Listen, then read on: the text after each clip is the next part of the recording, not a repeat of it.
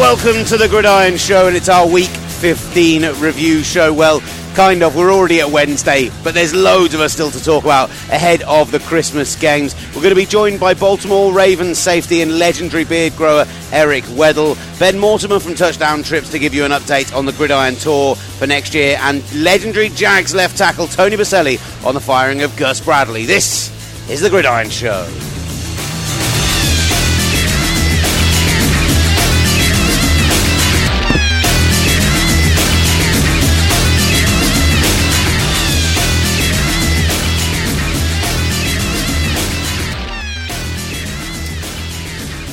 Will Gavin joining you from his lovely home. Christmas tree is up. Presents are starting to appear underneath as Amazon Prime bother to deliver them. And with Ollie off bothering the slopes of, I don't know, some posh French village in the south of France, we're joined on the line by the editor of Gridiron magazine and new father, Matthew Sherry. Hello, Matthew. Hi guys. Well, hi guys. Hi Will. I'm uh, I'm just looking up the uh, at young Thomas now. So yeah, it's uh, crazy times. Now, I didn't even think about it at the time, but when I did the NFL show last week and um, Nat Coombs asked me what your son was called, and I said, Thomas, he went, Oh, of course he is. Did you name your son after Tom Brady? I've never even thought of that. Genuinely. Well, that's a real added bonus, isn't it? I, it was the first thing that he I've said. Never, I've, I'm yet to make that connection, and nobody else has either. That is absolutely unbelievable. There you go. So we, we figured you if you had another son, it'd be called Brady, and then. Uh, yeah, this is this is subconsciously done, isn't it? Yeah, and that's it's probably a little bit sad, really, isn't it? But there we go. The main thing is that we had four names picked out, and uh, and after he'd been born, I actually let my wife choose the name, so. Well, there you she definitely wouldn't have named him after Tom Brady. She's had to listen to you talk about the NFL so much that it's become ingrained in her consciousness, and therefore she went, "Oh, do you know what name I like? Tom." Uh, yeah. uh, mate, top stuff. Um, and you're all prepared for the first Christmas with the Wii, and I hear you've been making top. Uh, well, I was going to say he'd been making gravy. For some reason, as I said those words, it didn't sound like I literally meant making gravy, but I do mean making gravy. I've been making gravy. Yeah, I'm just at my parents' house where I was spending Christmas. I always like to get the gravy done early, as I think it's easily the most important part of a Christmas dinner. I'm sure you agree. I think uh, when we're out in Houston, we're going to have to leave you back at the Airbnb on one of the days just to make us a big roast and make a gravy and do it all because from what I've heard, you're quite the culinary man, Matt Sherry, and uh, therefore uh, we need to experience this. Yeah, I mean, you're not leaving me behind one day, but I, I will do something one night. um, we could do with a we could do with a slow and low proper smoker barbecue, couldn't we, in Texas? I reckon we can probably. Awesome. I reckon we could probably buy one off the cheap on eBay and just then just leave it as a present for our uh, Airbnb yeah, that'd host. be cool, wouldn't it? Just uh, just stick a load of put a load of rubs together, stick the meat in at the start of the day, and imagine coming home to that. I'm literally looking it up as we speak. Uh, let's uh, let's talk football. The fact is, we're already at Wednesday, so we're a bit far removed from Week 15. Just two weeks left of the NFL regular season. Four teams are now into the playoffs. Obviously, the uh, the New England Patriots sealing their eighth AFC East title in a row. You lucky bastards. Uh, and the Oakland Raiders reaching the playoffs for the first time since 2002. Uh, they've joined the Seahawks, who were in there on Thursday night thanks to their win over the Rams and the Dallas Cowboys.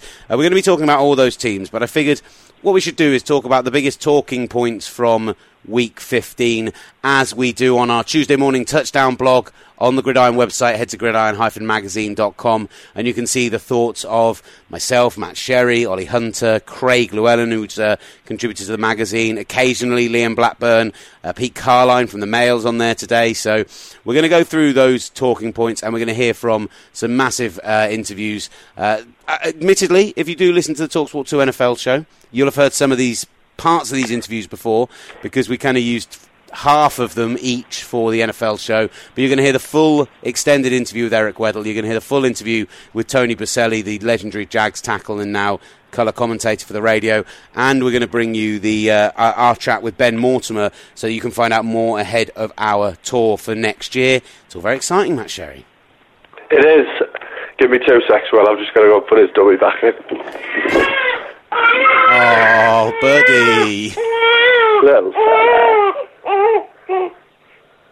I um I tweeted this morning that I'd uh, managed to have a lie-in today, which is the first time in about three months with the way, with the schedule I've been working recently, and I got a lot of stick from dads across the NFL UK family saying, "Oh, try having two young kids and da da da." Have you slept at all, Matt Sherry? Not really. No, not a lot. Uh, give me a chat. Hello. Cool. Right, let's crack on. I guess before yeah, uh, let's go, mate. Before anyone wakes up again. Oh, yeah. By the way, he shouldn't wake up now. But did so? I know Ollie said we got accredited, but did we get the Radio Row spot as well? Uh, I haven't had that confirmed, but Ollie is uh, skiing at the moment, so uh, Fair enough. yeah, uh, we'll know soon enough. I'm sure we will get it, especially if they're paying for ISDN. Yeah, exactly, exactly. Right, uh, just bringing that up. I can't remember what we were last saying. Oh, we'd like so yeah. Um, mm, mm, mm. Was the sound all right? Because I believe I see in the background was that all fine. yeah, no, that was all fine. That was all good. Got the gravy made as well. That's the good news. That's the main thing. Uh, so yeah, what we'll do, Matt, we'll uh, look through the topics that we were discussing on uh, the Tuesday morning touchdown on the website at gridiron.com. Uh, look at some of the big stories, and we'll look forward to and preview Thursday night football as well. Let's start off with the biggest bit of news from the NFL this weekend, particularly as far as uh, London based fans and English based fans are concerned, and that was the tenure of Gus Bradley coming to an end in Jacksonville. Well, not coming to an end in Jacksonville, coming to an end in Texas and then having to catch a flight back with the rest of the team and the players and everyone else back to Jacksonville. Um, but uh, he's such a nice bloke that there's, if there's one person I can imagine actually being able to do that and having quite a pleasant flight home, it's probably Gus Bradley. Yeah, the, the unrelenting positivity means that I'm sure he was. I'm sure it was fine. Um, I think there's a lot of coaches where that wouldn't have been a good situation, but I think with Gus it would be okay.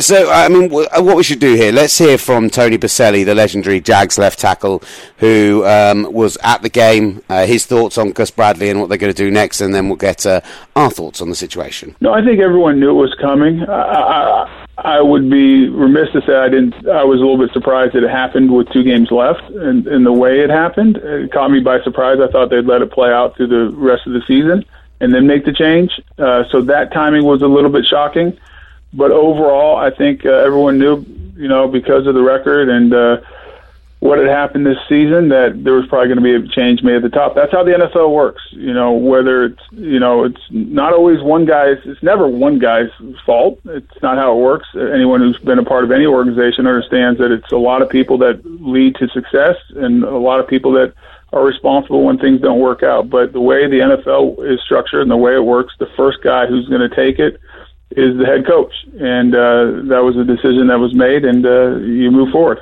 It, was interesting because Dave Caldwell has done an interview since the firing happened, the Jags GM, and, and said that very specifically they were influenced by the fact that the LA Rams let Jeff Fisher go last week, and they wanted to get ahead of the curve in, in terms of the coaching. But to me, what that suggests is that the Jags still felt there was opportunity for Gus Bradley. Say if he won the last three games, otherwise, why wouldn't you have already? Fired him already. So that's the kind of thing that I find interesting about the timing and now the search going forwards for a new head coach. No, I think that's right, uh, and it also makes you think. You know, who are they looking at? Because you can't talk to anyone who has a current NFL job, and so that leaves you guys who are not employed right now.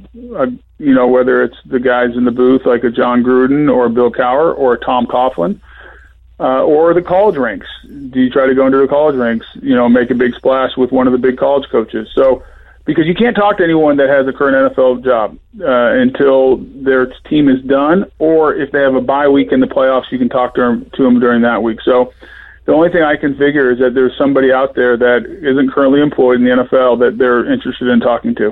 Do you think there's any chance at all, Tony, that um, that this is also a chance to get two games to see if Marrone could do something, if there's a desire to keep some continuity, and you see if maybe there's a, a, a way of preserving something rather than tearing the whole thing up? You know, I'm not sure. I think uh, Doug's a very good coach, and I think he'll get a chance to interview for the job. But uh, if you wanted to give it a real trial, I think you probably had done it even earlier mm. and give him a number of games. It's hard to do make any major changes with just two games left on the schedule. Um, you know, there's so much water already under the bridge. A lot has already happened, and with such a short time, I think it'd probably be unfair to make a, a judgment either way about Doug Marrone just based on two games and what he's able to do. He's a very good coach. Uh, he has a track record of having success. He'd had a good year in, in Buffalo at nine and seven before he decided himself to step away. So I think uh, he is definitely a viable candidate that should be looked at. Look, what I think uh, the reason I'm slightly disappointed by the the sacking, though I know, I think we all knew it was coming, is the defense is finally starting to play this year. Actually, you know, getting Dante Fowler back, uh, yeah, the, the guy they drafted this year on the defensive line's been very good. Jalen Ramsey got a pick at the weekend, and actually they're right up there in the top five in in total yardage in terms of defense. But what it means is there's a lot of focus on what's happening with the offense this year, and particularly with Blake Bortles with his throwing motion, he's struggling. Do you think they need to be looking to somebody offensive minded, somebody maybe with a quarterback background who can make the difference for Blake in particular? You know, I, I'm not a big believer that the coach is really has that much overall impact on the X's and O's necessarily. Not that they can't, but the head coach is the leader. He's the CEO of the uh, of the football side of it. He is the he needs to be able to manage the staff and pick and build a good staff and manage the team and, and set the vision of where they're going. And the key is is hiring good coordinators that can play that role of getting the offense and defense to do what you want. Not that the head coaches don't you know delve into one side of the ball that maybe they're more comfortable with or where their background is and give uh, input, but it's such a big job I think a lot of times that is put on the coordinator position to really uh, emphasize the individual positions and strategy and kind of game plan week in and week out. And Tony, you were there on uh, on Sunday night at the NRG, where we're going to be heading for the Super Bowl in February. And, and I'm wondering, just not from a Jags perspective, but from the Texans side of things, how you felt as a former player seeing Brock Osweiler getting benched, seeing the reaction that the stadium gave to seeing uh, Tom Savage come out, and then the decision afterwards, Bill O'Brien, etc., coming out and saying that you know uh, he feels that any of the quarterbacks could do that job. Uh, they spent so much money on Osweiler that it just seems amazing to do it mid game and, and to get that sort of reaction. Well, I give uh, you know, watching that game, I was disappointed he did it because we had a much better chance of winning with Brock Osweiler in there. and so, if I'm being honest, I wish he wouldn't have made the change. Um, but with that said, I think you know you look at it, and uh, I think it took great leadership and great conviction by Bill O'Brien. It was the right decision. They uh, Savage came in and turned that game around and got things going, and I give him credit to have the conviction to move forward like that. He understands his team he understands what they need to do. They're in a playoff. Uh, they're in the playoff hunt. They're racing for the division title, and he said, "This is best for my team." Uh, and I think that's what needs to be done. That's what good good leadership is. You look at the big picture, and you put all emotions aside and saying, "What's best for this team?" And if it's Tom Savage, then let's go with him. Uh, Tony, it's always great fun catching up with you, uh, regardless, even if the situation isn't the most positive. Have a wonderful Christmas, my friend, and uh, uh let's uh, hope that we speak next year. You'll, I'm sure you'll be back over in London as well for the game with the Ravens, and uh, yeah, it'll be a more positive outlook when we next speak. Hey, well, Merry Christmas to you guys. Look forward to it. All right, Matt. We've heard from Tony Boselli. I mean, this was as inevitable decision as any other possibly in the NFL this year, but I'm slightly put off by the timing of it because uh, Dave Caldwell has come out since and admitted that it was down to the fact that the LA Rams had sacked Jeff Fisher that kind of inspired them to go ahead and do it earlier, not wait till the end of the season. But I think the Rams did it because they're seriously considering trying to go for a previous head coach who is not in the league at the moment, or because they're looking to get somebody like a Nick Saban out of college football, or, or uh, we've obviously heard Jim Harbaugh mentioned a lot. Are those really the sort of people that Jacksonville are going to be going for? Because people who are in a job at the moment are you can't talk to them yet.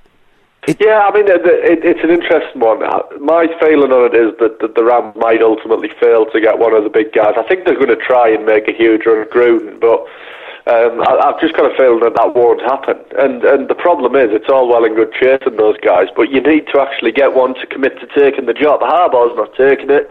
Pete Carroll isn't going to take it. I don't see Saban leaving now, to be honest. And if Saban did leave, I, I still think the Colts would be the best place for him. Um, I'm not sure he'd, he'd want to go and the Sabans are a family who love being the, the epicenter of the community that they're in. Nick, yeah. Nick Saban and his wife do. He's not going to get that in Los Angeles, so I just don't see a fit there at all. So I think from Jacksonville's perspective, they're kind of reading the tea leaves and saying, well, soon as if, if it emerges they can't get one of those guys, then suddenly it's Josh McDaniels, Kyle Shanahan, and I think McDaniels makes a load of sense in Jacksonville. He's got an existing relationship with Dave Caldwell, and I'm, I have got a feeling that it'll be McDaniels in Jacksonville. So I would think they know that he would also be in the list for the Rams, and that they'd like to um, they'd like to tie down their guy and, and and this gives them the best opportunities to do that. And certainly, I think he needs to be an offensive-minded guy. We saw the the defense is starting to work now. We actually saw takeaways in Jacksonville this past weekend, well in Texas, which has uh, been a rarity at times. But when you look at total yardage rankings, that sort of thing, the Jacksonville defense have actually been impressive this year. It's just been the opposite of the previous season, where one unit's doing it for you, the other one isn't. And whilst every off-season we seem to have approached it with some positivity about what's going to happen with the Jags, you do feel like with a good offensive mind and with someone who can work with Blake Bortles and work on those mechanics, there is still potential there for a good football team. Yeah, and I mean, uh, mechanics can't be fixed in season, but the fact that Bortles has fixed them before in the off season tells me that he can do it again. Um, they've found Marquise Lee this year as well, who's given them yet another really viable receiving threat. And if ever, if ever a team has been a head coach away, it's Jacksonville. they have got a top five defense at the moment, and and if you put the offense from from last year together with this year's defense, they're probably a really dangerous playoff team, and that might sound a bit like hyperbole, but it, it's true. I mean, yeah, they, no, they are we're a head coach, and and uh, a, and and probably a, an offensive lineman or two away as well, because our friend Kelvin Beachum's not had a great year to be to be truthful, and and has really fallen off the last few weeks, which suggests to me there might be a little niggling injury that often happens with linemen late in the year. Um, but yeah, they, I think they need a couple of really good offensive linemen. They need to sort Bortles's mechanics, and they need a head coach. Th- those those things aren't impossible to get in off season by any stretch. Who would have thought, however, at the start of the week, the, the end of week 15, the start of week 16, the game we'd be talking most about would be the Jags Texans because that wasn't the only massive decision to be made in the game uh, at the weekend or after the game at the weekend. The reaction from the Houston crowd at that NRG Stadium when they benched Brock Osweiler and brought in Tom Savage. And Tom Savage, uh, all right, he doesn't look like a world beater, but actually put together a couple of decent drives, one to effectively win the game for them. Uh, what did you make of the, the callback change? Yeah, I thought it was. I mean, it was the right call. What what Tom Savage did look like is a guy who can quarterback in that system, and it's a really difficult system to quarterback in. It's a, it's timing based. The option routes. It's very much the New England offense. It's probably the hardest system for a quarterback to pick up, which is why uh, it's interesting because a lot of people are praising John Elway, even though he offered Brock Osweiler 16 million a year. Um, and I, I actually think the Broncos would be a better team with Osweiler than Siemian, and I think Siemian has a chance to be a better quarterback. But Osweiler fits that system. He doesn't fit this Texan system, which is the main problem. And they've got good skill position players in Houston, so you kind of just need a guy who, who can work within that system. And it looks like Tom Savage can do that. Uh, I thought he looked really, really impressive, and and I, I think the key is that he fits what they do, and and that is. I think there was a lot of projection when they signed Osweiler that he would fit that, and he, and he really doesn't. So so yeah, it made a lot of sense for, for all those reasons, I think.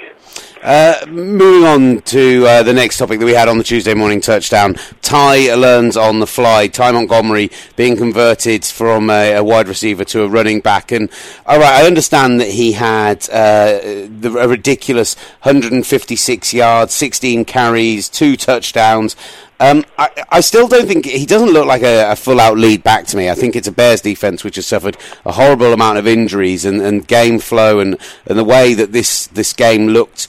People will forget when they see the tight scoreline at the end that the Packers were dominant up until kind of late in the third quarter. But uh, what I do think is that what it's allowed is Ty Montgomery is yes, he's carrying the ball at the middle, but also because he is a receiver and because he's he can be used as a receiving back. He's been getting out into the flat. He's been uh, he's been offering that secondary option to Rodgers when they're incredibly timing based, they're incredibly slant based system, which Rodgers hasn't been uh, sticking to over the past 12 months or so. He's become a lot more scheduled and having an option coming out of the backfield is keeping uh, is keeping the safeties, is keeping the corners a lot more honest, is forcing them to not double cover both of the receiving options coming out of the X, coming out of the slot, and actually it's allowing the whole offense to open up. And you saw it with the uh, the big 60 yard bomb to Jordy Nelson, where there were three or four receiving options, and it was a classic Green Bay. You let the play develop. A someone gets open, and Rodgers will find them. And if that he is uh, allowing them to completely open that up. I fully expect them to win the next two games, including the game against the Lions, go to the playoffs, and, and suddenly, with how well their defence has played in fits and starts this year, they could be a dangerous team. Yeah, I mean, I think the way the, the, the Bears came back in that game is, is really troubling. But uh, it, I think the offense is, is looking a lot better. I think three things have happened in the last two weeks to the offense. Ty Montgomery is one of them. I think Jared Cook has become a bigger part of the offense, and for the mm. first time in I don't know how long, uh, probably since um, Jermichael Finley, who, who Rodgers and him hated each other, but still they were pretty viable together.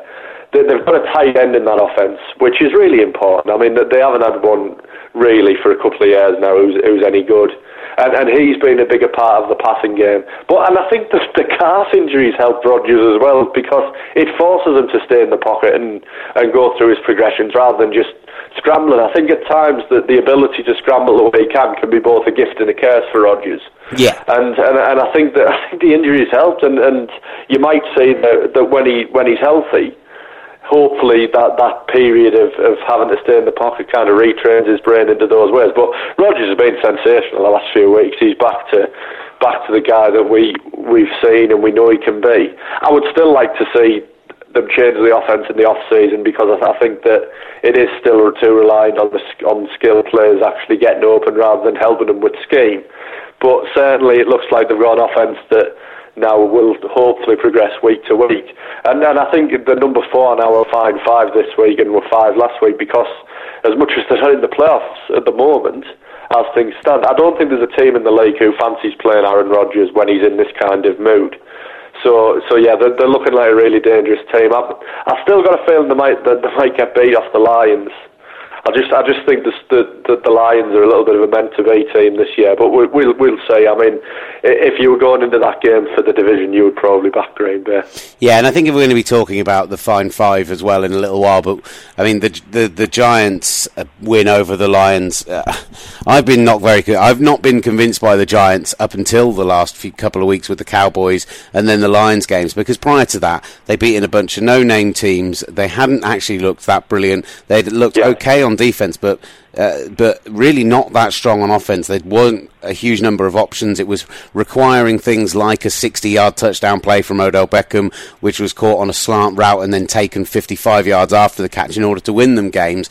But they've been really impressive the last couple of weeks because even without JPP and now it seems like without Janoris Jenkins for Thursday night football, the, that defence has, has really stepped up.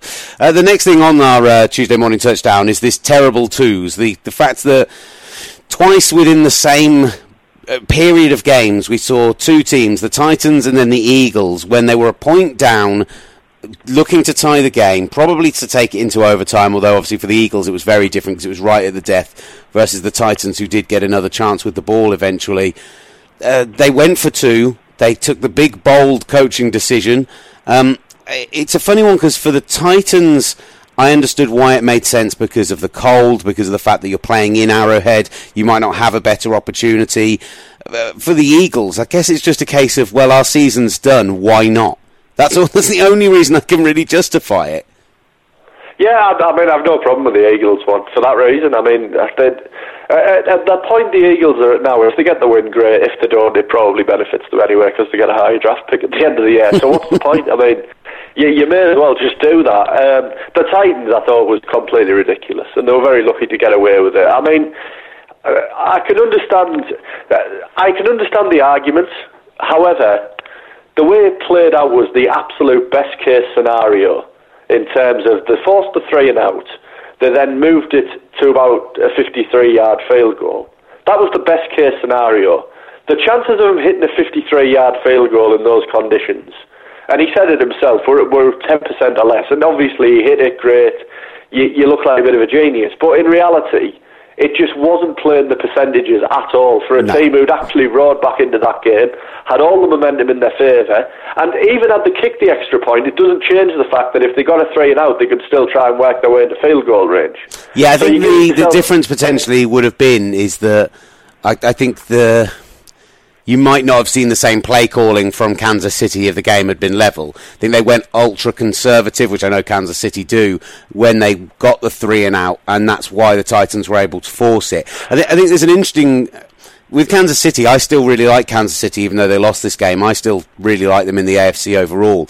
I think they came up against the worst defense for them to face right now because the Titans are so strong in their front seven, but you can pick apart their secondary. Except Kansas City don't really have a downfield threat unless Travis Kelce is playing well. And after four consecutive hundred-yard games, he actually had a bit of a duffer this week. So they. See, I, I would disagree with that. I think with Tyreek Hill and Maclin, they do have the downfield threats now. I, I like Andy Reid. I think he's one of the best coaches in the league, but he has that horrible trade of when he gets ahead the, the teams do get his teams do get negative.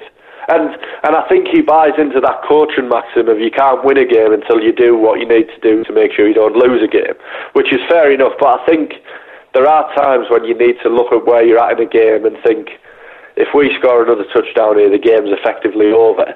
Um, I, I have problems with Kansas City. I mean, I, I wouldn't fear them if I was an opposing team massively, especially as a Patriots fan, I wouldn't, I wouldn't fear them. It's, it's amazing that, isn't it? Because they've got the best turnover ratio. They've got the most turnovers in the league on defence. It's, they, I, always think like, turnovers are unsustainable in the playoffs, though. I think you start to play teams who don't turn the ball over in the playoffs and you find those turnover heavy defenses. And I know this from from the Patriots have had a, have had a lot of those in over the years. And in the playoffs, it doesn't sustain. It's great during the regular season, but I don't think that defense is good is anywhere near as good as it has been the last couple of years. It's a lot more flashy players, but I think you can move the ball on them a lot more effectively than you have been able to in previous years. Justin Houston had that great game against Denver, but isn't yet back to, to the guy he was outside of that performance. And, uh, but I still think I that's just, coming. I still think that can come come yeah, the playoffs. Absolutely, and I hope it does because he's one of the he's one of the most fun players to watch in the league, and, and I really hope it does. But I just think. I don't know why you might disagree, but I just think that kind of defense is unsustainable in the playoffs, and you generally find that the, the, the turnovers don't come as frequently in the playoffs as they do in the regular season. And I can think of a lot of defenses like that where it, it just hasn't materialised. And uh, and I mean, the, the problem is still the, the Alex Smith situation in that I think you need a Denver Broncos style defense from last season to win with Alex Smith, and I'm not sure Kansas City have that. Now, what I wrote about for the Tuesday morning touchdown was also related to this game, so I'll just get it out of the way now. Stop icing the kicker. It's stupid, particularly in that sort of situation. What you've done there is you've gone. I, I almost understand icing the kicker if you'd done it before they've actually like got ready to snap the ball. If you'd done it as they're getting ready to line up so they don't even have a practice kick at it. Because what you get in that situation is you're forcing someone to be out there in the cold, they've not got their big jacket on in front of the heaters while they're practicing their kicks, and you're extending that by an extra minute 40 seconds, whatever that will be. But to do it in the moment when basically you're giving them a practice run, when it's that cold, when the conditions are that horrendous, when uh, the game is on the line, I just think you've, you've, if there's a kicker who's in any way worth their salt, that will help them rather than hinder them. And I, it really, it really annoyed me when Graham Gano actually missed a field goal after being iced in the first game of the year because because it made people go, oh look, icing the kicker does work, and I'm like, oh, it, of course, every now and again you're going to fluke your way to it happening, but it just was so the wrong situation. And another example of Andy Reid, he trying to outcoach someone by being overly clever with something, and it just it, you didn't need it. It just the situation didn't need it. You weren't upping your percentages by icing the kicker there. I've, I've spoken to I think four kickers in my life about this. I, I, I don't know why. I've just whenever I've had the opportunity to speak to a kicker, I've asked them because it just interests me. I, I think it, and, and everyone has said this. They prefer to be iced it's it's a much better situation for them. Collect their thoughts, have a practice kick, which I mean anybody who's played golf knows that a practice swing is is you generally hit the ball a lot better. But also in that situation as well, it's magnified by the fact that I mean any of our listeners can do this. Go and kick a really hard football. then kick it again. It won't hurt your foot as much the second time. That is a fact. Your foot will acclimatise to it. It's a lot easier. And in them kind of conditions, them balls are like rock, mm-hmm. literally. And secondly, just go and stand in the cold for, for five minutes, and, and I would guarantee that minutes three to five, you'd be a little bit warmer than you were one to three. Uh, like let's, let, us hear from away from the ice and the kicker conversation. The two point conversation is something that came up when I spoke with the Baltimore Ravens safety Eric Weddle. I wished him luck for the Pro Bowl vote that evening because uh, you know he has been a perennial Pro Bowler, All Pro in recent years. He didn't actually get voted in last night. Um, he's the classic available. He'll be an alternative, I imagine, if somebody steps down. But he didn't make the vote last night. However, we did have a really good conversation, and I asked him about the lining up of that situation. Uh, it, the, I asked him about the, the what you see when you're seeing a team go for something so unexpected as going for two in that situation. How does the defense react? Were you ready for it? Um, but you know, I just started off by introducing him and wishing him a Merry Christmas. So joined now by multiple-time All-Pro, multiple-time Pro Bowler, legendary beard grower, and uh, all-round top man from everything I understand from people I've spoken to in the league. Safety for the Baltimore Ravens. It's Eric Weddle. Eric, thank you for taking the time out to join the uh, NFL show. Man, can you uh, redo that introduction? That was that made me feel good right there. I appreciate that. I, I, mean, I can keep just plumping up everything about no, you, if you no, for the next. You're good. You're good. I appreciate that. The the uh, the Pro Bowl vote the the Pro Bowl vote is announced tonight. Surely you're feeling pretty confident ahead of that. We shall see. You never know. You never know. You're always grateful when you make it, and it's added motivation if you don't. So you just uh, keep chugging along. Uh, look, uh, first of all, to wish you happy Christmas this week. You've got a big game coming up on Sunday on Christmas Day itself. I wonder how does that go down with the wife, the kids, travelling to Pittsburgh for a road game? Yeah, they'll stay at home. Uh, we got four kids: eight, seven, five and a half, and two and a half. So they know uh, they know Santa comes on Christmas Day or you know Christmas Eve. So they'll open presents without me, and hopefully I'll come home with a win and uh, and a happy husband and dad for sure. You had a pretty good game against them earlier in the year, restricting Le'Veon Bell to what like thirty odd yards and and getting that divisional win, but. For you in the past, it's not necessarily been the happiest of hunting grounds. What what do you fancy for your chances against the Steelers this weekend? I love our chances. Uh, you know, they're they're one of the best teams in the league, playing at their place. Chris, uh, Christmas Day under the lights. I mean, it doesn't get any better than this. So we got to play our best. And uh, when it comes down to making those plays, those defining plays and moments in a game, we got to make it and, and, get the win. Because it's an interesting one. Like I'm guessing, not unlike the London game, which you guys have got coming up next year, coming out here to face the Jacksonville Jaguars. It's got to be a funny one when that pops up on the schedule at the beginning of the year, saying, "Man, we're playing on December the 25th." Is that is that right? Is that a typo? No, we are playing Christmas Day. Yeah, it's uh once you get past the whole fact that you're not going to be around, you get pretty excited. I mean, there's not many games that you get to play in where everybody will be watching. I mean, this is almost as big as a Super Bowl game where everyone will be at home hanging out with family and friends watching football, and uh, it doesn't get much better. I remember you going and taking on Big Ben uh, in Heinz Field with the Chargers back in the playoffs. You'll have to remind me of the year. I just I remember the game. I remember it being high scoring and you getting a sack, but not getting the result you wanted. Uh, in terms of as a quarterback, he's a guy who can hold on to the ball a little bit longer. It's going to be cold come Sunday. Do you fancy yourself to get in a bit of action and maybe get back at Ben again? Oh, I sure hope so. I'm, I'm good buddies with Ben and have nothing but uh, respect, man and admiration for what he's done over his career. And shoot, if I can get a shot on him and bring him down, I'm going to do it. And if he throws it my way, hopefully I'm in good position that I can pick him off. I, I, look at the uh, the recent run, uh, winning five your last seven, but the split is all five of those wins coming at home and, and, struggling a bit more on the road. What do you think it is about your team at the moment that just means that you're not quite getting it done when you're away from the uh, M&T Bank? Yeah, I mean, it's always tough to play on the road. I think we're we're mentally tough.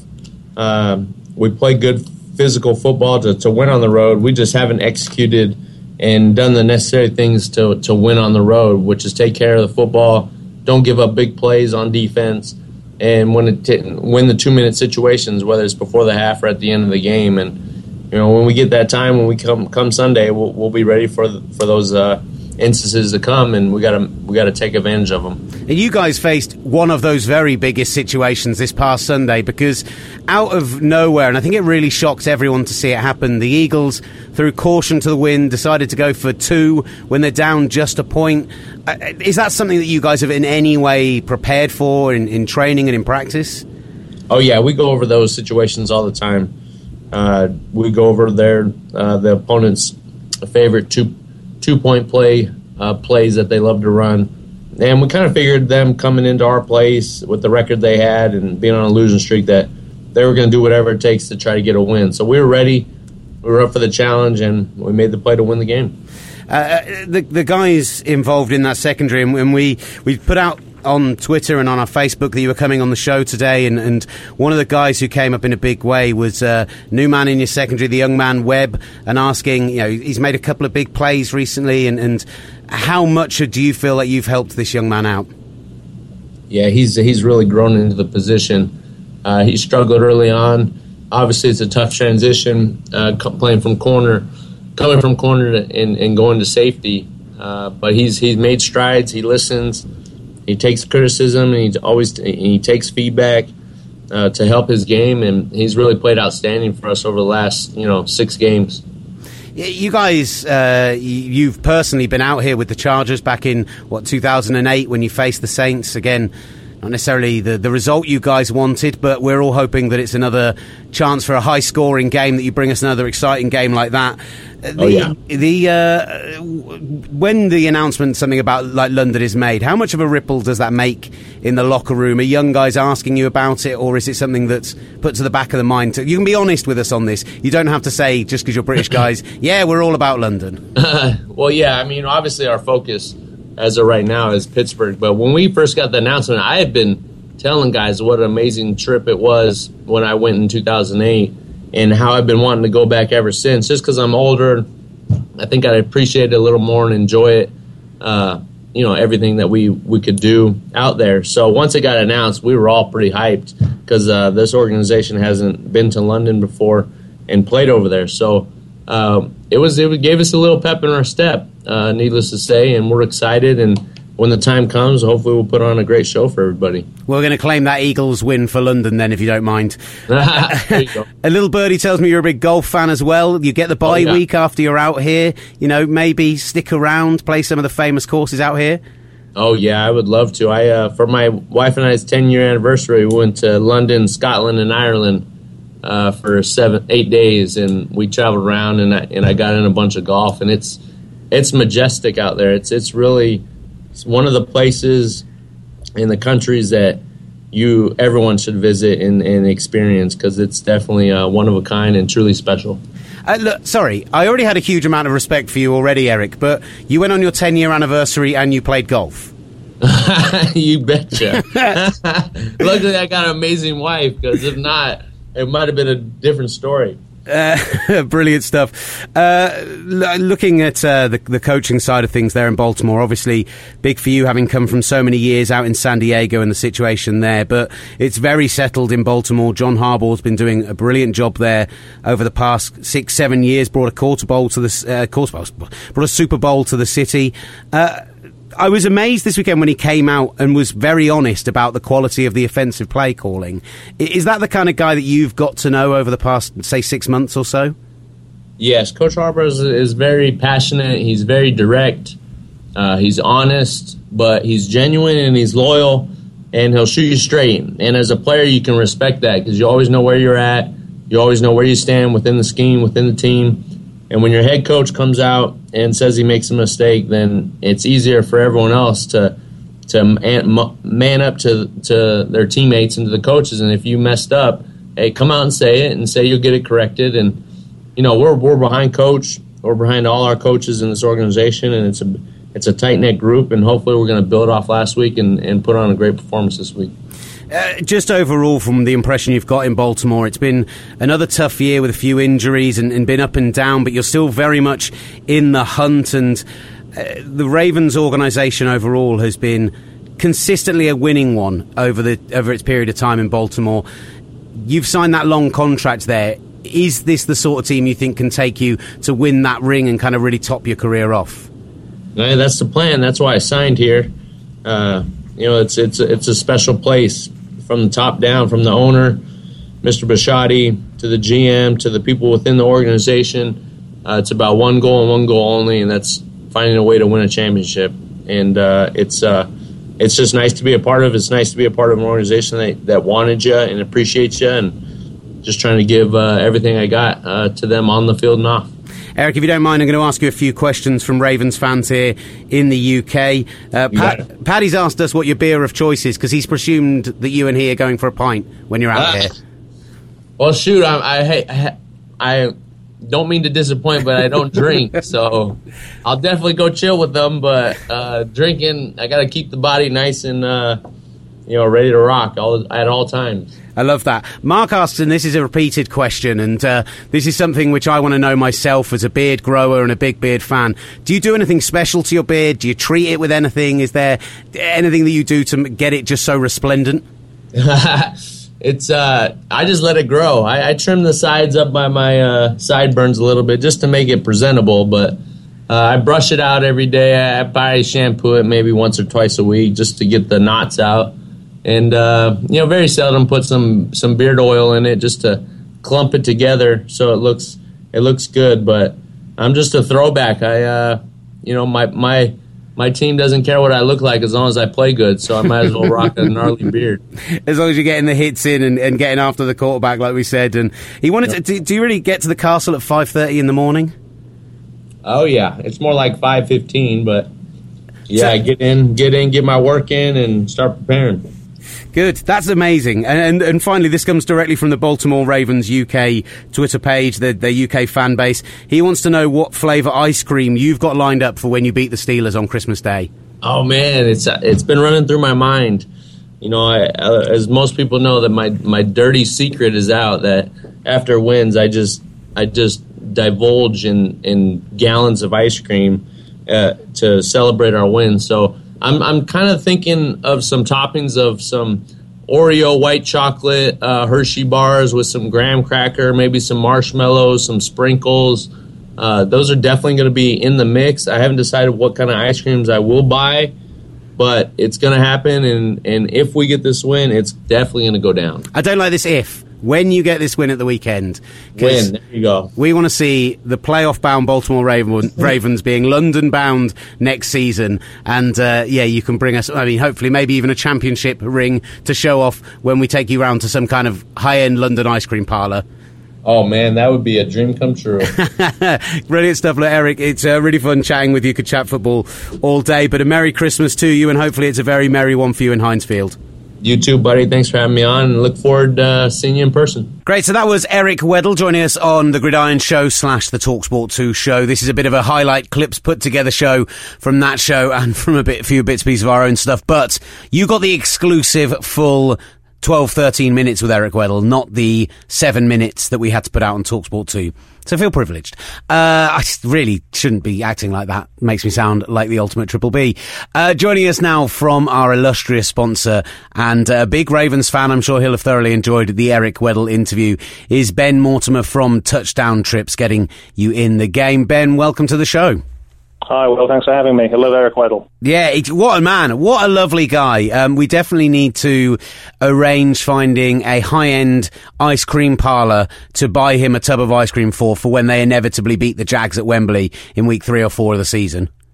I'll get him, uh, yeah, tons of Haagen Dazs if, if or, or, any other ice cream that you want to name.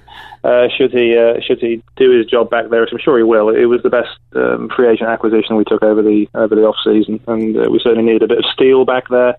And uh, hopefully he'll he'll do the job next year, and also in Pittsburgh on uh, Christmas night. Yeah, it's it's amazing. Christmas Day, like a Christmas Day game, is the most incredible thing, and uh, I, I, just. I, can't even begin to comprehend that as a as a football fan going and spending your Christmas Day there. But imagine if you're a road team and you're as a fan travelling to go to that game, you'd probably have to spend two three days away from home to go to it. It's a bit nuts. Yeah, it's it's uh, it's a unique atmosphere. I actually went to I've been to one Christmas Day game and it was um, uh, the, Ravens playing the Vikings in 05. So I had to um, convince my wife, who um, is not a million miles from me during this interview at the moment, um, to leave her parents on Christmas morning so we could actually drive back to Baltimore from New Jersey and um, and spend an afternoon with some some semi strangers before we went to tailgate and, and, went to the game. And it was it was a, it was a festive atmosphere. People wearing Santa hats. Um, if you remember Kyle Boller, he actually had one of his career games that day, and uh, and they absolutely hammered the Vikings that night. So uh, I have fond memories of, um, of, of Christmas Day games, and uh, it is it is a unique thing. I think most other sports have a sort of degree of humanity for players and fans and let them stay at home, but you know, NFL, they, they do what they do, and uh, it can be fun. And now uh, we're planning with you next year, and, and a lot of the guys who listen to the show and girls, I'm sure, uh, have shown a huge amount of interest in our trip for next year. We're talking about doing a Dirty South trip. We see how good the Titans have been this year, uh, in mm-hmm. particular, and obviously. Things like the game announcement brings us one step closer to knowing when we're going to look to go out and do this, but it's very difficult without the, the schedule and everything else. So uh, first of all, well, what stage are we at? Where, what are the plans for this trip, and, and how exciting is it that we're going to get to, to the south? Because that's what I've wanted to do for years. Yeah, I think you know, firstly geographically, um, that's the area we've we've pretty much fixed on. Uh, it's as you said, Will. It, it's it's a really um, cool area of the US to go and see uh, football played. So uh, we we are uh, at a decent point as far as um, contingency plans and you know, kind of ideas for things to do within the the sort of various states that, that we could visit. Um, and because it's a fairly you know spread out area, we're pretty confident that we'll have at least a couple of good NFL games that we can um, that we can hop across to. Um, it could include any one of you know the Falcons um, and then you know the Titans, the, the Saints.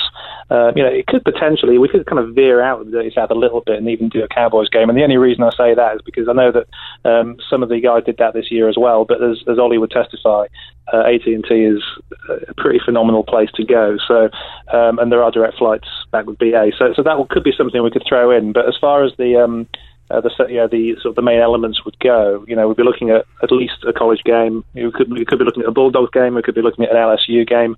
We could be looking at a Bama game. Um, and uh, all of those um, sort of receptives and, and, and local um, tourist boards have been very supportive in, in, helping us make sure that we have a really good time there. But also, you know, as far as Louisiana, I'm looking at potentially putting in a, a, a Friday Night Lights kind of experience and doing a oh, high school yes. game as well. That's um, I love that. I love that. Yeah, we have we have we have a we have a, a guy uh, that can sort that out for us, and so I think that would be something I'd, I'd really like to do, and, and uh, I think that would be positively received. So yeah, I think in January, I, am thinking early January at the moment, we'll be sending the first sort of um, general email out to the uh, to the guys that have signed up. So anyone listening right now, if you are interested, uh, even if you're not you know committed to it or you, you, you're sort of on the fence um, you know, just um, do sign up because we'll keep you informed, and obviously we'll keep uh, everyone advised of developments here as well. But it's going to be a really cool trip. So you know.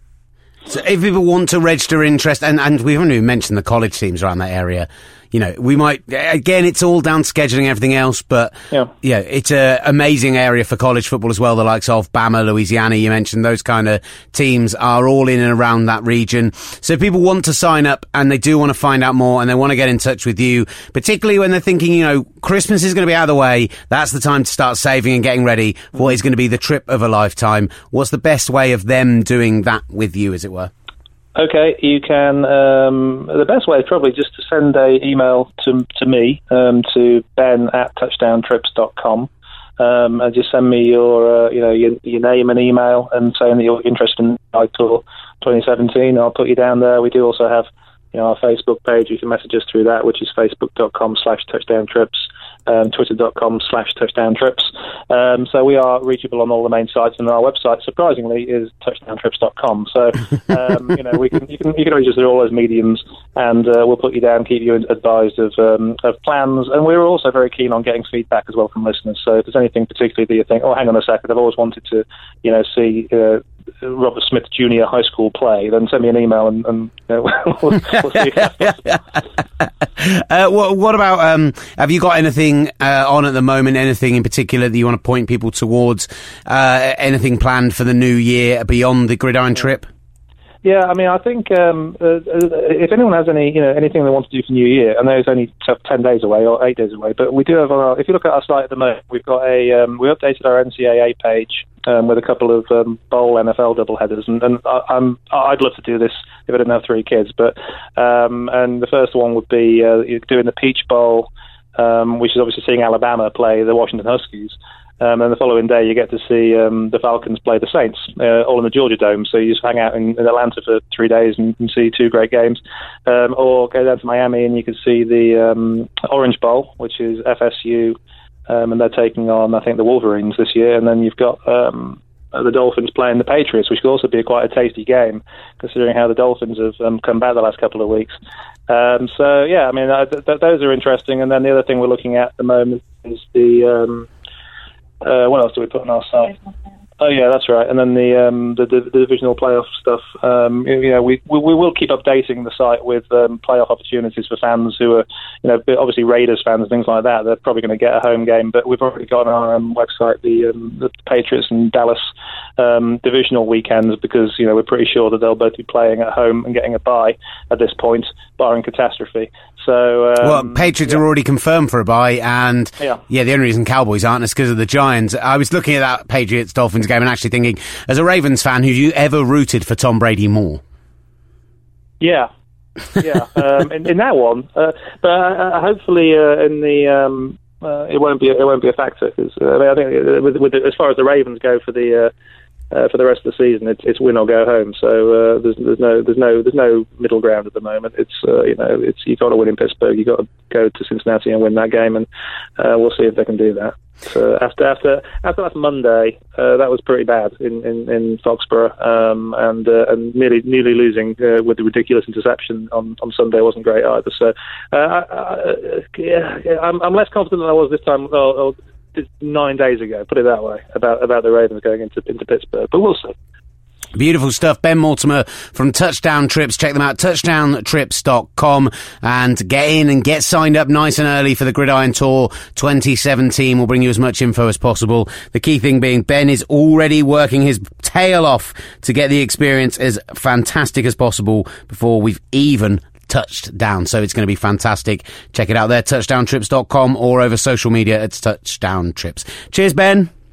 Thank you, Will. Talk to you later. Cheers. Baltimore Ravens safety Eric Weddle, and then afterwards Ben Mortimer from Touchdown Trips. Lots of exciting news uh, ahead of the, the, the, trip for this year because, Matt, what it sounds like Ben is doing in advance is even though obviously we can't announce dates and everything before the schedule, because we've decided where we want to go and the kind of places we want to see, he's already speaking with tourist boards, he's already speaking with uh, local venues and making sure that we can get some fantastic experiences while we're out there. So uh, go and sign up at touchdowntrips.com uh, for all the latest. And and um, just to say as well, whilst we're on the topic, uh, keep an eye on your inboxes if you've previously been to our Super Bowl party or to our post uh, international series party because details of the announcement of our Super Bowl party for 2017 will be coming to your inboxes and you're going to get an exclusive chance to buy your tickets in advance of them going on general sale if you have attended a previous party. So that will be coming to you over the next few days. All very exciting stuff, Matt. It is exciting. I, I think we we had great fun with the international series party. It was it was really nice to meet a lot of the guys who listen to this show, read the magazine, and and yeah, I mean, I'm, I'd urge them to join us and everything else that we're doing because we're creating these things for that for those fans, and and hopefully they enjoy them. Uh, let's talk about the, the rest of the fine five because we kind of haven't touched on it yet, and then we'll preview Thursday night football, which is Giants at Eagles. Um, we've already discussed the Packers, who are in there at four. Uh, we kind of briefly started to talk about the Giants, but what's your take on what their defense is doing at the moment? Yeah, I mean, I've not been a believer all year, to be honest, and and, and I look at the. It's an interesting one. I don't think it's anything like Denver's defense last year. I think it's a really good defense that will probably keep a good team in the low 20s in playoff games. Um, they, they are looking they are looking legit compared to what I thought, and I think the Jason Pierre-Paul thing will, will impact them down the, at the end of the year and into the playoffs because he was he was playing really well again, and that, that gives them the, the two really good edge rushers. But they're very difficult to run the ball on because they have the best run, run stuff and defensive tackle in the league. And, and the secondary is, is, is really good. I mean, Rodgers-Cromartie's been a great cornerback for a few years and has actually transitioned into a slot cornerback effectively. Janoris Jenkins, who, I mean, I slated a lot of the Giants' off-season moves and am prepared to eat, eat the humble pie because they've all worked out. Jenkins has been great, Vernon's been really good, and and Snacks Harrison's been what everybody knew he was going to be. So I think it's a legitimate defence. I think the problem the Giants are going to run into is as much as Odell Beckham will probably give you one huge play a game, that's what we, we're seeing at the moment. Their offense is terrible. And yeah, and properly in, in terrible. every facet as well. It's it's awful. Manning's playing badly.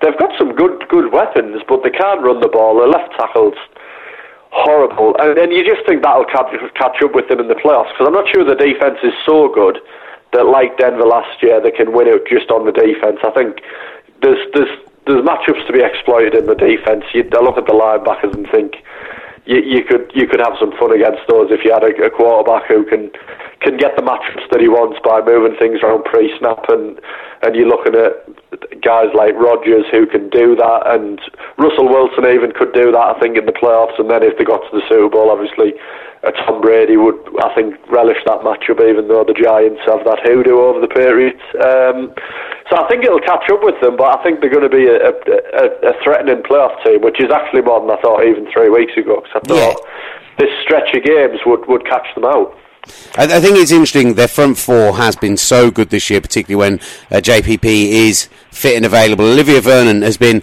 uh, whilst last year, obviously, when he had uh, Ndamukong Suh inside, it was all about getting to the quarterback for him in those last eight games of the year. He's still got good tackle for loss statistics. He's still got, you know, decent quarterback hit statistics, but actually he's been brilliant in the run alongside Snacks yeah. as well. Um, actually, you mentioned the linebackers, and I think they're hidden a little bit at the moment because they're playing a huge amount of nickel, and they're doing that because they've got three really strong corners. You mentioned Rodgers-Cromartie, Janoris Jenkins, but actually, Eli, Eli Apple, Apple as well. He's yeah. been one of the best draft picks this year, and kind of quietly because he's really complemented what they do on that defense. He's played across all three corner positions, both sides and in the slot, and I've been really, really impressed when they've had him in the rotation as well.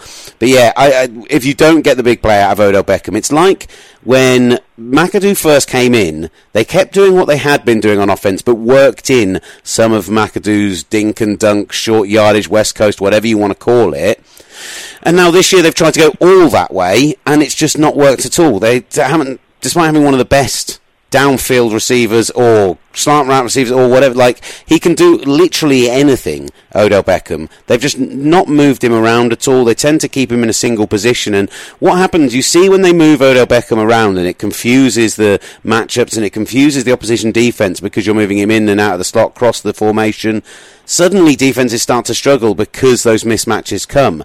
And they just look scared to do it. They're almost like, no, you're too good. We'll put you in a one on one situation and hopefully we'll know you'll beat the guy. And I just think utilize what he's good at, and when they do that, they can do some impressive stuff. But I, I think they're too limited on offense to, to do it all down the stretch. Well at all. Yeah, and then there's so the fact mean, that Eli isn't. Much as he's won, well. a, won a couple of Super Bowls, he's not played well now for, for well since that Super Bowl year, which was 2011. So, I mean, you're looking at five or six years of Eli Manning not playing great. I think he he started the season post Super Bowl really well, but since then has just tailed off progressively. Well, I, but then they've got the Eagles on Thursday night. And if you want to talk about a team tailing off, the Eagles compared with the early part of the year, the, the, ever, the moment Lane Johnson went down and suddenly they weren't getting Carson Wentz proper protection and proper time, they just seem to fall off a cliff in the biggest way possible. And I know that it's a short week and I know that it's on the road for the Giants and it's going to be cold and yada yada yada. But I do, I just can't see the Eagles moving the ball on the Giants. Um, Ryan Mathews was very impressive again on Sunday. Maybe that's the key. Maybe it's run on them, but the Giants' run defense has been so good. So I'd be yeah. really surprised to see anything other than a Giants win tomorrow night. Yeah, I think it'll be a close game. I think all Giants games are generally close. I think this will be the same. And, and I think the cold is another thing that'll hit the Giants down the stretch because they can't run the ball. You need to be able to run the ball in the cold weather, and I think that's a problem. But, yeah, I mean, you would think they'd get the win. I mean, the Eagles must be on a, a several game losing streak. Was their last win against Atlanta? Maybe. Oh, blimey, yeah. Like a few weeks ago. Um, so yeah, I mean it, it's a difficult one to see them to see the Eagles pulling this out. To be honest, um, And you, are right about Lane Johnson. I don't think enough's been said about that. A lot of comparisons between Carson Wentz and Dak Prescott at the start of the year. And I think the difference is that Prescott's brilliant offensive line stayed healthy. And um, th- there are some problems with Wentz. I think his, his throw motion needs tightening up and a couple of other things. But I think if Lane Johnson stays healthy, the Eagles are a lot more competitive than, than they have been with him out. Look, here's the thing with Dak Prescott as well, and the, the Cowboys are in at two on the fine five in behind the Patriots. And he did have a great bounce back against Tampa Bay. There was no doubt. And Tampa Bay's a defense I've really liked. I've loved the coaching for the Tampa Bay defense over recent weeks. I think they've been really well coached, but they are. I still hold by the fact that, and I've been slated for this numerous times this year, they are very good at making it easy for Prescott, not just in terms of the line keeping him uh, in hole, but he's not. He's rarely having to read a huge amount of the field, and I think he progresses past two reads and he starts to struggle. I've seen him miss some real wide open throws, and I think he's a quarterback who he's definitely got potential, and he's had a phenomenal rookie season. But the talks of him being in the offensive rookie of the year or the MVP both feel inflated to me. And actually, if I was starting a brand new franchise, I think I'd still take Carson Wentz. Ooh, yeah, it's a close one. I really like what Prescott's done. He doesn't throw the ball down the field, though, does he? That's the that's the no. problem. That's the thing that we haven't seen at all. Um, I like him. I mean, I'm, I'm always I always like a young quarterback to not turn the ball over, which is why I've always been a big fan of Russell Wilson when he came into the league. But they have simplified it. He's walked into the best situation a rookie quarterback has ever walked into by by distance as well. So. Yeah, I mean, I think the jury's still out to an extent, and, and I agree with you. I don't think he should be the offensive player of the year, and certainly shouldn't be the MVP. But I think he's played really well. He's done the job that they've wanted him to do. I mean, the only thing I would say about Tampa Bay is their defense was built for the Cowboys to move the ball on them. Yeah. If you look at those matchups, the, the smaller linebackers and everything else, it was kind of a defense that was perfectly suited to the Cowboys bouncing back. And th- that isn't the kind of defense that, that is going to give the Cowboys problems. I, I, that, that's the thing with the NFL is, is a lot of people look to make things black and white, but it, it really isn't like that. Matchups are such a big part of it. And I would say that Tampa Bay are much better equipped to deal with the Saints again this week than they were the Cowboys last week.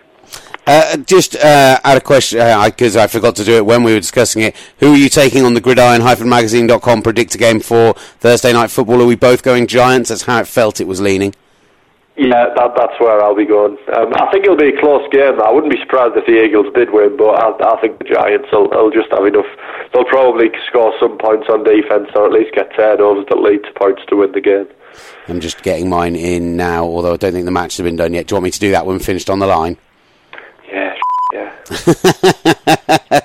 That's fine, and I'll remember to bleep that out as well. Uh, yeah. look, you've got a young lad. It's all good. We we all understand. Uh, whilst I'm lying here falling asleep watching The Secret Life of the Zoo on daytime TV. Uh, you, you've got much more important things to do. Uh, this is like my first day off in ages, and I am literally enjoying it by doing nothing. Um, you should be. Uh, and, finally, uh, I, uh, we uh, we probably need to address the top of our fine five, and uh, particularly when uh, I've not really allowed you to speak about them yet. The New England Patriots, back-to-back wins against Baltimore and Denver, two teams who have previously maybe had a little bit of a hoodoo over the Patriots, or at least that's what people like to think. Um, and the big thing for me is not just how they've done without Rob Gronkowski and how good those that backfield has looked uh, LeGarrette Blunt, 15 touchdowns is ludicrous. But it's the fact that four or five weeks ago I'd be telling you, yeah, that Patriots defense doesn't look like it's built for the playoffs. I'm not so sure they're going to be able to survive on that side of the ball. And it's just got better and better and better over the past four or five weeks. It does do that. I mean, I, would kind of lost belief in the defence a few weeks ago to the point where I'd basically written off their Super Bowl chances. But if, if you look back through history, I mean, this is why Belichick is. I mean, I think he, he's almost becoming a little bit more underrated as a defensive mind in some senses. But he, it's because he does it so differently to anybody else, and and he's willing to just allow yardage and, and do that. But I think what you see is the defense generally improves through the year. And I even look back to the, the 2011 Super Bowl run. I was on look at that defense the other day when Edelman was playing slot cornerback. Um, and it was terrible. And they still only give up like 21 points in the Super Bowl. And, and it, they, they just the defence always improves as the year goes on, and at the moment it looks really good. I mean, they've got talent on the defence this year compared to the 2011 version. Um, so yeah, I mean, I think that the wins were really impressive. The, the nature of the Denver win on a horrifically cold day where the passing game wasn't a factor at all. It wasn't even really in the game plan. I think spoke to a team that can win in a variety of different ways, and I think when you get down to it at the end of the season, you want that kind of team who can win in various ways. Matt, what's your favourite Christmas song? Uh, the Pogues. Fairy Tale of New York. But uh, I've got three or four, but that's probably my favourite. That, that's fair. I think it's the it's the uh, the the everyone's favourite, really, isn't it? Like it's the one that everyone knows is really the best Christmas song. We did this on the NFL show on Talksport Two last night, and for all of our guests, we played in their favourite Christmas song. So to play us out today, let's have a little bit of the Pogues. Oh, there's going to be an advert first, isn't there? Bloody YouTube. Uh, it's all right. I turned the fader down just in time. Matt, thank you for uh, joining us. Enjoy your first Christmas as a father. It's a lovely thing. And uh, yeah, go online, check us out at gridiron-magazine.com, at gridiron on Twitter. Uh, Touchdown Trips, uh, our sponsor, and, and, get involved at touchdowntrips.com, ready for the trip. And uh, Matthew, Merry Christmas to you, sir. Merry Christmas to you, Will. Thanks. Won't say another one. And then we sang a song. The rare old mountain tune. I turned my face away and dreamed about you. Got on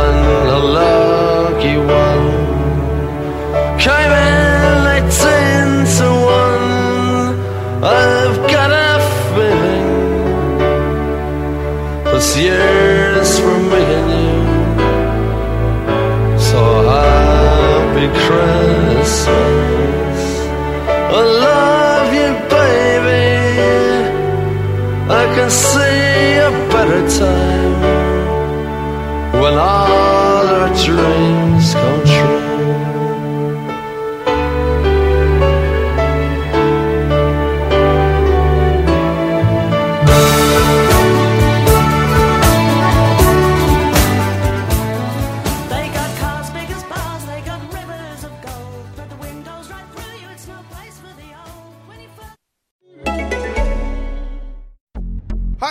everyone, it's Dev off the radio here. We're doing a brand new podcast from Lucozade Sport called Running the Show. And I'm Sam Thompson from Made in Chelsea. Hey. I'll be joining annoying slash being overly affectionate with Dev for the next 12 weeks as we both take up running for the first time. Make sure you join us on all your podcast providers to find out which one of us is killing the training and which one of us is hating every second. Probably me.